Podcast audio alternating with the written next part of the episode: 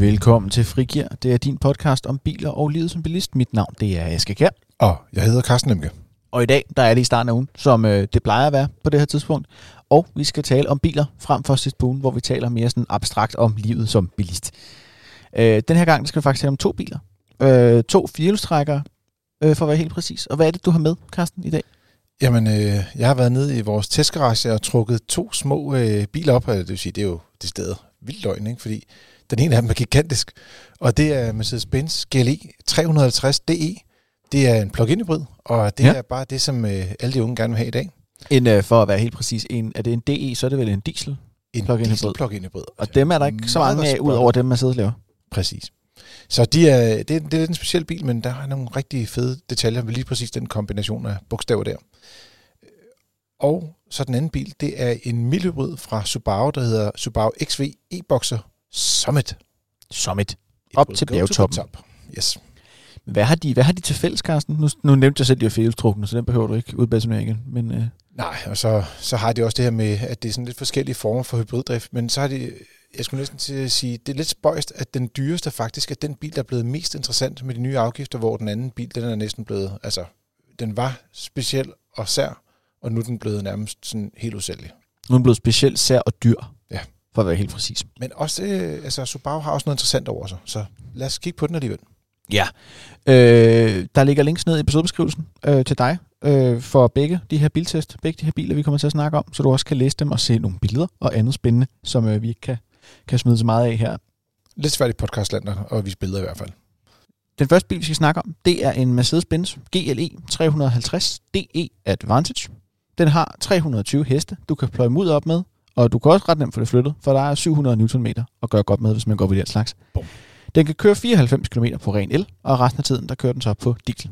Det er en plug-in hybrid, så den kan lades op, og alt det kan blive dit for den nette sum af 792.097 kroner. Ej, og for glemme. Så skal du heller ikke bruge det hele på en gang. Carsten, hvad er fedt ved den her bil? Ja, men der er sådan et par ting, der virkelig hiver bilen op, og det er sådan noget som rækkevidden på strøm, og så er det pladsforholdene, og så også dens trækevner i virkeligheden. Ja. Rækkevidden på el, den er jo som sagt 94 km, men da vi målte den, så kørte vi 84 km. Og normalt plejer der at være sådan en afvigelse på de her biler. Jeg skal lige sige, at vi kørte i den om sommeren, eller det var i efteråret, vi kørte den faktisk, ikke? Hvor temperaturen er nogenlunde fornuftig. Hvis man kører med den her om vinteren, så vil der være, så vil den ikke kunne køre lige så langt jo. Men 84 km, det er ubetinget den bil, vi har kørt længst i af en plug-in hybrid. Ja, den tidligere rekordholder, det var nogen 50, var det ikke sådan? Jo, det passer meget godt. Ligger lige over mellem 50 og 60, der ligger de... Ja, X5. Ja. X5 plug-in hybrid. Og vi har også haft en Mercedes A250e, der også kørt ret langt på en opladning. Den blev også det mellem 50 og 60. Så, men årsagen er selvfølgelig, når man har sådan, en Mercedes GLE, bare lige for at sætte den lidt i sådan relief, så er det ligesom om, hvis man taler om bjerge, så vil det være Mount Everest. Altså, det er den største vogn, man kan få. Det er et kolossalt lokomanbil. Den er bare gigantisk. Og det vil også sige, når så stor en bil kan køre så langt på strøm, så er det fordi, der er et kæmpe batteri i. Og det er der så i form af 31 kWh, hvilket er større end det elbilerne havde, da de kom frem på markedet. Første generation Renault Zoe havde 28 eller sådan noget. Ja, i hvert fald under 30. Og der er det sådan, at du kan så lade det op derhjemme, og der var det 4,5 timer, men du kan faktisk også lade det på sådan en hurtiglader. Med det der CCS kombostik. Præcis. Ligesom en elbil. Ja, det er helt sindssygt på sådan en bil her. Jeg vil sige, som udgangspunkt, når man taler om plug-in hybrider, så bør man reelt holde sig til at lade derhjemme med dem, og så lade de offentlige ladere gå til elbilerne. Men det er jo nok en eller anden form for diskussion, som mange gerne vil gå ind i. Ja, og men det er fedt, fordi det betyder, at du kan køre 84 km. Det er langt. Det vil du kunne køre til hverdag. Det meste af kørslen i hvert fald. Ja, de fleste der er eddermame ikke mange tilbage, så der ikke, det er langt det første, der kører mindre end 84 km om dagen. Der er selvfølgelig nogen. Hvor langt vil du kunne køre? Mange dage vil du kunne køre til og fra arbejde, hvis du havde 84 km? 84 km, jeg vil kunne køre frem og tilbage på arbejde. Jeg har lige præcis nok til at få verdens mest ubetydelige og ligegyldige befordringsfradrag. Så det vil sige, jeg vil kunne køre på arbejde næsten en uge, 4 dages penge. På en opladning. Og lige i øjeblikket, der er der ikke noget med at køre ud og opleve alle mulige andre ting. Nej, jeg laver jo ikke andet. Nej, det er til og fra arbejde. Så det er bare for at sætte lidt i relief og sige, her er der rent faktisk en plug-in hybrid, der kan bruges som elbil også i hverdagen. Den kan varme kabinen op. Det er bare en vildt fed bil at køre i. Og nu sagde du, at den var den ubetingede største Mercedes, man kan købe. Og den er som sagt også et kolossalt lokum. Det er jeg bare nødt til at sige. Jeg skulle fandme ikke nyde noget at parkere den i hvert fald. Men hvordan er det noget, der er bøvlet, eller er det noget, der kommer bilen til gavn? Altså, store biler er per definition også brede. Altså, de fleste af dem. Og det gør den jo lidt smule bøvlet, hvis det er, at man får klemt sig ind et sted, som for eksempel vores lokale Føtex-kælder, hvor der er cirka 1 meter mellem hver parkeringsplads, eller som siger 1 meter parkeringsplads til hver bil. Men ellers, så får man glæde af den der, altså det, at det er en stor bil, at det giver noget komfort i bilen, når der er så meget plads derinde, når der er så meget luft. Bagagerummet er kun lige underkanten af 500 liter. Og det vil man jo sige, det er stort. Altså det er jo rimelig stort, ikke?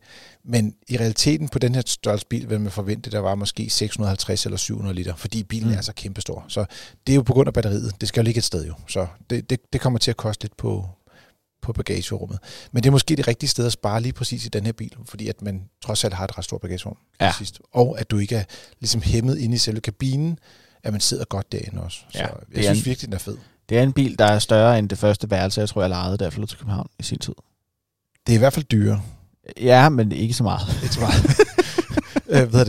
Jeg vil sige, hvis nu der hænger en lille nørd derude og siger, ja, nu siger du godt nok, det er den største og så videre, så er der faktisk også den, der hedder G-klassen. Altså den gode gamle Geländewagen. Jamen det er den der har det der reservehjul på bagsiden i sådan en lidt cheap-stil. Og helt firkantet. Ja. Og den er vist nok både tungere og fysisk lidt større, især i den lange udgave. Men jeg vil sige, det er på kanten til at kalde bil eller traktor, ikke? Så. Ja, jeg har engang set sådan en køre ned i en parkeringskælder, hvor det der maksimum højdeskilt, det er sådan blafrød fra lufttrykket, så lidt clearinghøjde var der. Det var good times. Den er stor. Ja, så. Men Carsten, hvis man nu skal flytte noget med sin Mercedes-Benz GLE, og man ikke kan få plads til det i 490 liters bagagerum, eller for den sags skyld, at det er noget svineri, eller at det for eksempel er en hest, så kan man jo trække den, og må den trække meget? Den må simpelthen trække 3,5 ton, hvilket jo stort set er det maksimale på en personbil. Så og det er mere eller mindre en personbil? Det er det. Det er mere end en personbil. Så jeg vil sige, at den kan trække helt vildt meget. Og det gør jo så også, at den ikke bare kan fungere som elbil på de korte distancer, men den også har den her ekstreme trækkraft, som gør den virkelig anvendelig for folk, der enten er i byggeri, eller som du taler om heste, for eksempel, kunne det også være. Og den sidste mulighed, det er folk, der har båd. Ja. Fordi hvis du skal trække en båd, så kan de ret hurtigt komme op på sådan 3 ton, 3,5 ton med trailer, skal lige huske. Ikke? Så det er faktisk altså på den måde er den super anvendelig. Og jeg vil sige, i forhold til prisen, så er den faktisk faldet en lille bit smule med de nye afgifter. Men allerede med de gamle afgifter var den ret billig. Og den her variant er faktisk, og det har jeg faktisk ikke fået skrevet i noterne, men den er faktisk 200.000 kroner billigere end den næstbilligste GLE, som er en dieselvariant. Så det er den, du tager. Det er den, du vælger. Næsten lige meget, om du kan lade den op eller ej. Altså lige på nippen, ikke? Jo. Og den bliver selvfølgelig lidt dyr at eje, fordi at når du har en bil til million, så kommer der et værditab og så videre og så videre. Men med sådan et stort batteri, og hvis man gerne vil køre på strøm, så er det faktisk det er der, hvor du kan få lov til at trække mest. Ja. Er der nogle ting, der nu er du generelt relativt begejstret, kan jeg høre, men er der nogle ting, du er mindre begejstret over? Ja, fordi nu taler jeg lige om, prisen var så super lav, ikke? Men der er også noget udstyr, der ikke er med. For eksempel CarPlay, som nærmest er blevet standard i mange mikrobiler til, og minibiler til omkring 150.000 kroner. Det er ekstra udstyr til 6.000 kroner. Så er der ikke nøglefri døre. Det synes jeg normalt bør være i de her biler, men okay, fair nok. Det kan man måske leve med. Men der er heller ikke blindvinkelalarm. Den er heller ikke adaptive forlygter, LED-forlygter. Og så har den heller ikke elvarme i forsæderne. Det er så i en pakke til 110.000 kroner. Du kan godt se det. Ja, det er sjovt, man skal ligge ekstra. Dag, man skal ligge ekstra for at få varme i forsædet. Ja, det synes jeg var meget mærkeligt. Det var en underlig ting, jeg fandt på prislisten der. Men derudover så vil jeg sige, du ender med at købe den for cirka med sådan lidt ekstra krydser og ting, man godt kunne tænke sig og sådan noget. Cirka 1 million kroner. Ja. Og det er stadig ret fornuftigt. Det er bare ærgerligt, der er sådan noget blindvinkelalarm. Det bør være en bil, der er så stor. Ja. Eftersom næsten alt er i den blindvinkel, så. Hvad med sådan oplevelsen af at bruge bilen? Jamen, der synes jeg også, den halter en lille smule, men det er måske fordi, de har lavet, Mercedes har lavet et nyt interface, de kalder MBUX, Mercedes-Benz user experience, tror jeg. Ja. Yes, godt. Det er det med forkortelser. Og det fungerer egentlig meget godt, hvis du sidder i en Mercedes A-klasse, hvor du har en relativt lille skærm. Men når du så har den samme menutype på en skærm, der bare altså 2, 3, 4 gange så stor, så begynder det bare at være lidt bøvlet, at du har 3 ikoner, som bare nærmest er på størrelse med en knyttet hånd. Ikke? Altså, det er jo bare et ikon. Det hele bliver sådan lidt Doro-mobilagtigt. Ja, det gør det. Og så savner man lidt, at det kan sådan lidt sådan personaliseres lidt.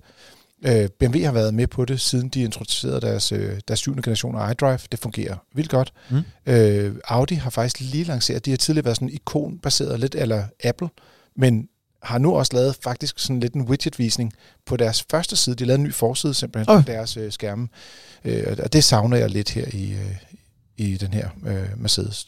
Det kommer utvivlsomt i de næste generationer, fordi de kigger jo alle sammen på hinanden. Er der nogen, og så har vi jo den FDM'ede kæphest, og nu snyder jeg dem fra, fordi jeg ved jo godt, at Mercedes har en tendens til ikke at have mere, end hvad loven kræver.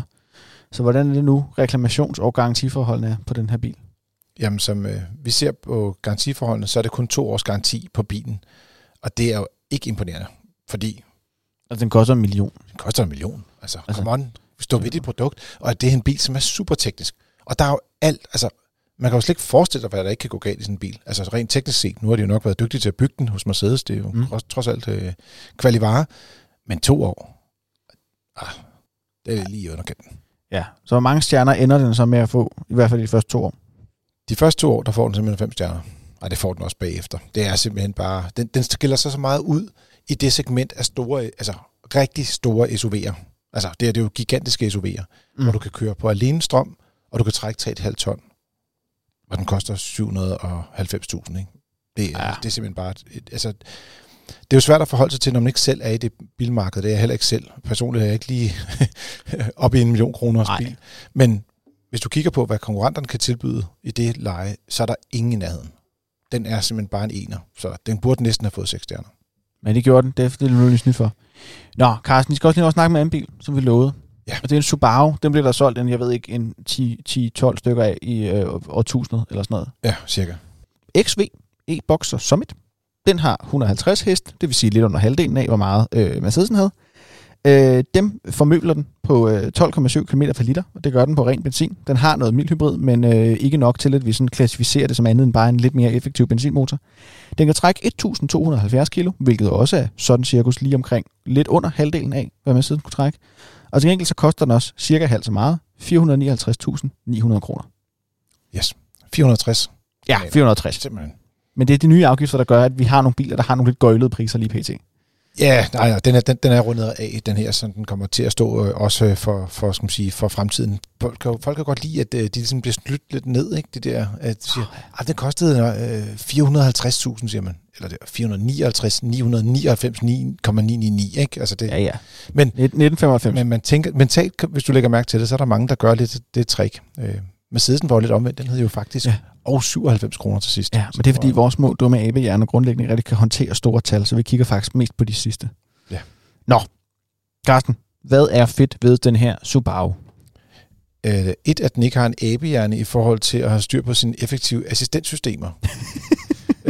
Den har noget, de kalder EyeSight, og det er 2 kameraer, som sidder oppe i forruden, som den bruger til sin adaptive fartpilot, men også til dens nødbremssystem, som er ret avanceret, og som fungerer rigtig godt. Okay. Altså, de er virkelig sådan langt fremme i skoene i forhold til de her assistentsystemer. Det er fedt. Hvad med sådan nogle, hvad kan man sige, oplevelsen i den? Altså, hvis man skal tage den sådan, hvis du kommer ind og sætter dig inde i bilen, så er det ligesom om, at man, det er sådan lidt, ikke back to the future, men det er bare back to the past, faktisk. Du kommer tilbage til sådan noget design, man havde haft i 90'erne, men det sjove er, at bilen er fyldt op med sådan en teknologi, som er bare helt moderne. Det ser bare gammelt ud.